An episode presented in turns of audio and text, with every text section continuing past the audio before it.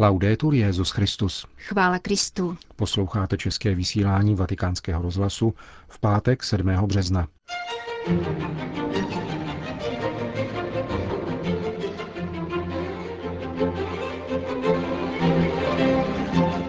Nejnáročnější půst je ten, který se sklání nad bratrovým tělem, učil Petru v nástupce při dnešní raním ši svaté.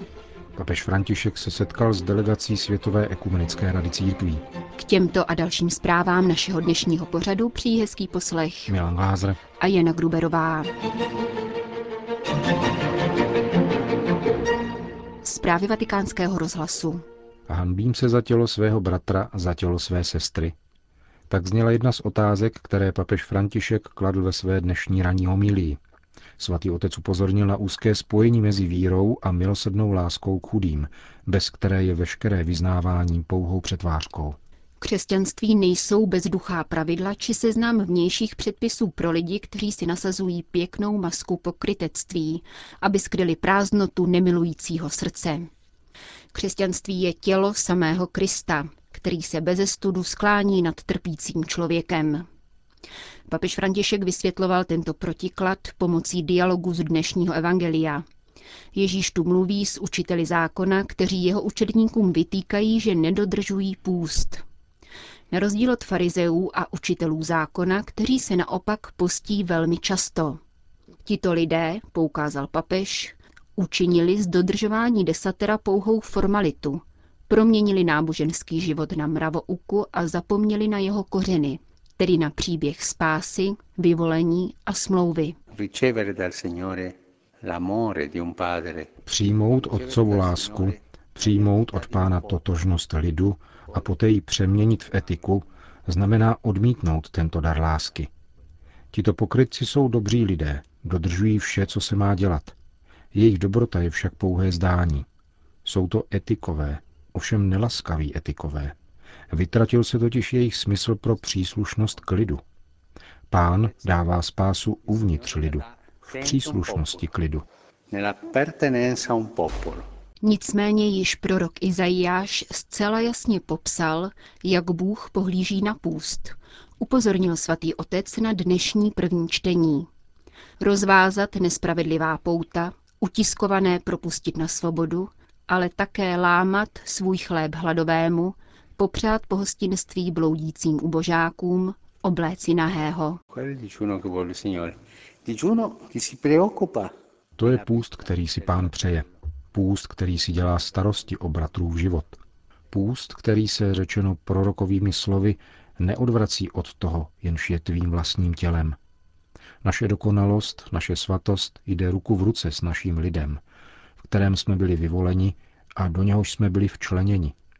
Naše nejvyšší skutky svatosti jsou v bratrově těle, v těle Ježíše Krista. Náš dnešní skutek svatosti zde na oltáři není pokrytecký půst. Spočívá v tom, že se nehanbíme za Kristovo tělo, které sem dnes přichází. Je to tajemství Kristova těla a krve.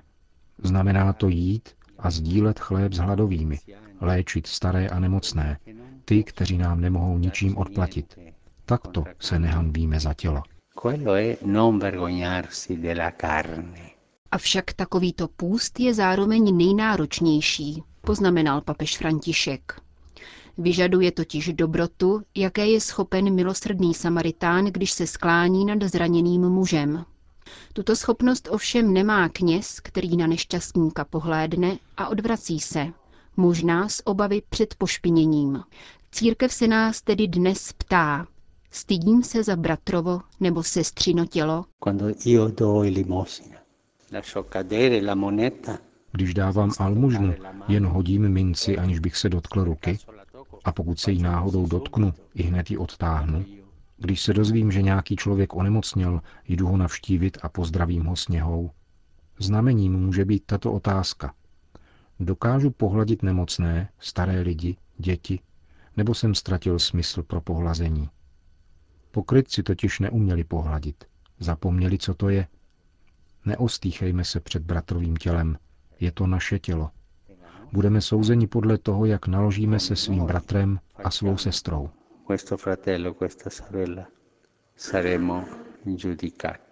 Zakončil papež František své ranní kázání v kapli domu svaté Marty.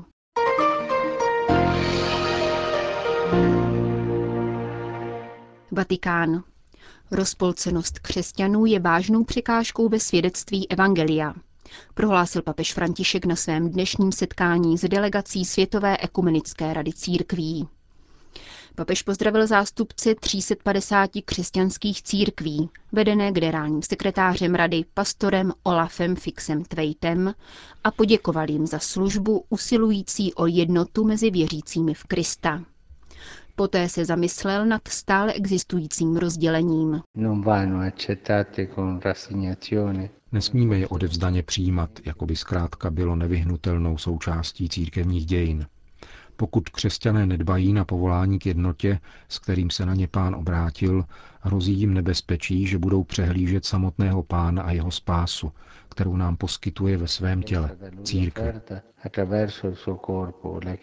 Vztahy mezi katolickou církví a Světovou ekumenickou radou církví se po překonání vzájemného nedorozumění vyvíjely od druhého vatikánského koncilu až do nynější upřímné ekumenické spolupráce. Pokračoval římský biskup. Je stále více darů, kterými se různá společenství mohou obohacovat. Navzdory tomu je Cesta k plné a viditelné jednotě ještě dnes náročná a strmá. Duch nás však vyzývá, abychom bez obav a s důvěrou šli dále, abychom se nespokojovali s úspěchy, které jsme v těchto desetiletích zakusili. Zásadním postojem na této cestě je modlitba, poukázal papež František. V závěru papež zástupcům Světové ekumenické rady církví popřál, aby při jednání s papežskou radou pro jednotu křesťanů nalezla nejvhodnější způsob, jak pokračovat ve společné cestě. Modlete se za mne, abych se díky pánově milosti stal služebníkem jednoty. Loučil se papež František. Spojené státy americké. Přestože popularita papeže Františka mezi americkými katolíky kulminuje, stále má daleko k popularitě Jana Pavla II. Překvapivý výsledek přinesla anketa, kterou mezi americkými katolíky provedl institut Pew Research. Papeže Františka dnes hodnotí pozitivně 85% dotázaných, z toho 51% velmi pozitivně. Jan Pavel II. byl v roce 1990 a 96 pozitivně hodnocen 93% amerických katolíků, z toho 53% velmi pozitivně. Výsledky průzkumu naopak ukazují, že Františkova popularita není příliš vzdálena hodnocení Benedikta XVI.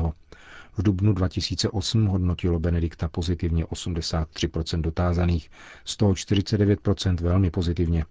Pokud bychom srovnávali s průzkumem ze září letošního roku, zůstával argentinský papež dokonce pozadu za svým předchůdcem. Varšava. V hlavním městě Polska dnes končí dvoudenní setkání biskupů střední a východní Evropy.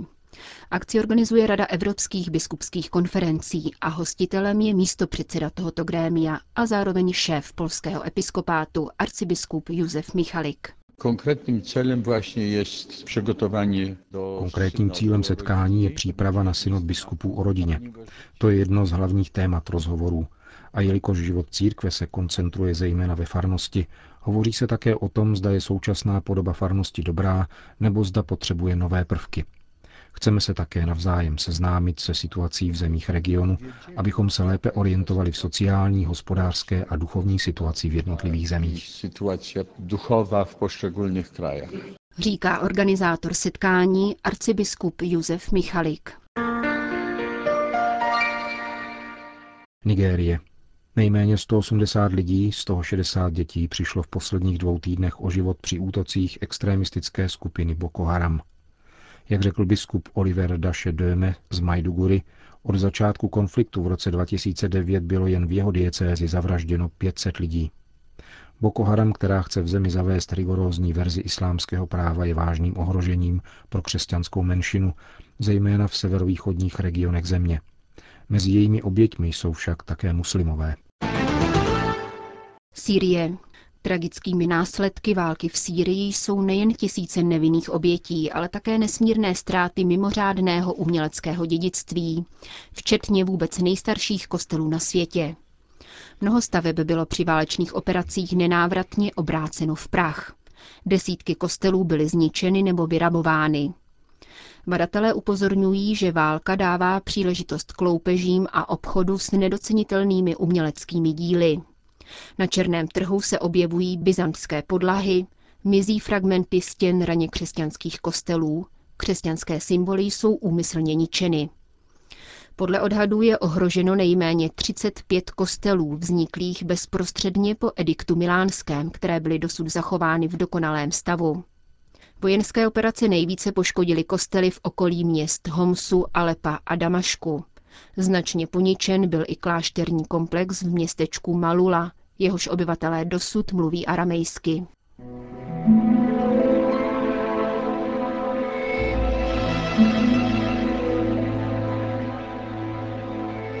A na závěr se ještě vrátíme ke čtvrteční promluvě římského biskupa ke kněžím své diecéze. Papež František v jejím dovědku zavzpomínal na svého spovědníka a vzor milosrdného kněze. Otec Sacramentino Aristy zesnul o velikonocích v požehnaném věku 96 let. Papež František vyprávěl, jak se šel pomodlit k rakvi zemřelého a jak dodnes u sebe nosí křížek z jeho růžence. Buenos Aires, a Buenos Aires, parlo di un altro prete. C'era un confessore, v Buenos Aires byl jeden kněz, proslulý spovědník. Byl svatý. Skoro všichni kněží se u něho spovídali. Když během svých dvou návštěv Jan Pavel II. chtěl na nunciatuře spovědníka, přišel on. Byl starý, velmi starý. Byl provinciálem své řehole, profesor, ale stále spovídal, vždycky. A vždycky u něho byla fronta v kostele nejsvětější svátosti. Já jsem byl v té době generálním vikářem a bydlel jsem na Kůrii. Každý den brzo ráno jsem šel k faxu, abych viděl, jestli něco nepřišlo. A jednou ráno o velikonocích jsem četl fax superiora komunity. Včera před velikonoční vigílií zemřel otec Aristy. Myslím, že v 96 letech. Pohřeb bude tehdy a tehdy. A na Velikonoce jsem měl jít na oběd s kněžími v kněžském domově, jako obvykle o Velikonocích. Po obědě jsem si řekl, že půjdu do toho kostela. Byl to velký kostel, velmi prostorný s krásnou kryptou. Sestoupil jsem dolů a tam byla rakev. Pouze dvě stařenky, které se modlily, ale žádný květ. Pomyslel jsem si, tento muž, který odpouštěl hříchy všem kněžím z Buenos Aires, včetně mne, tady nemá žádnou květinu. Vyšel jsem nahoru a šel do květinářství, protože v Buenos Aires jsou na křižovatkách ulic květinářství, a koupil jsem si růže. A vrátil jsem se, abych ozdobil jeho rakev květinami a spatřil jsem, že drží v rukou růženec. A hned mne to napadlo. Toho lotra, kterého všichni nosíme v sobě. Zatímco jsem upravoval květy, uchopil jsem křížek toho růžence, trochu jsem zabral a odtrhnul jej. A v té chvíli jsem se na něho podíval a řekl jsem, dej mi polovinu svého milosedenství. Pocítil jsem něco silného, co mi dalo odvahu to učinit a říct si tu modlitbu. A potom jsem ten křížek vložil sem do kapsy Hábity papeže nemají kapsy, ale já sebou vždycky nosím takový malý měšec a od toho dne až do dnes sebou tento křížek nosím. A když mi napadne nějaká špatná myšlenka proti někomu, ruka mi zajede sem a pocítím milost. Cítím, že mi to prospívá. Příklad milosrdného kněze, který se umí přiblížit ranám, velice prospívá. Zamyslíte-li se, jistě znáte mnoho, mnoho takových protože italští kněží jsou vynikající, jsou dobří. Myslím si, že je-li Itálie dosud tolik silná, Není to kvůli nám biskupům, ale kvůli farářům a kněžím. To je pravda.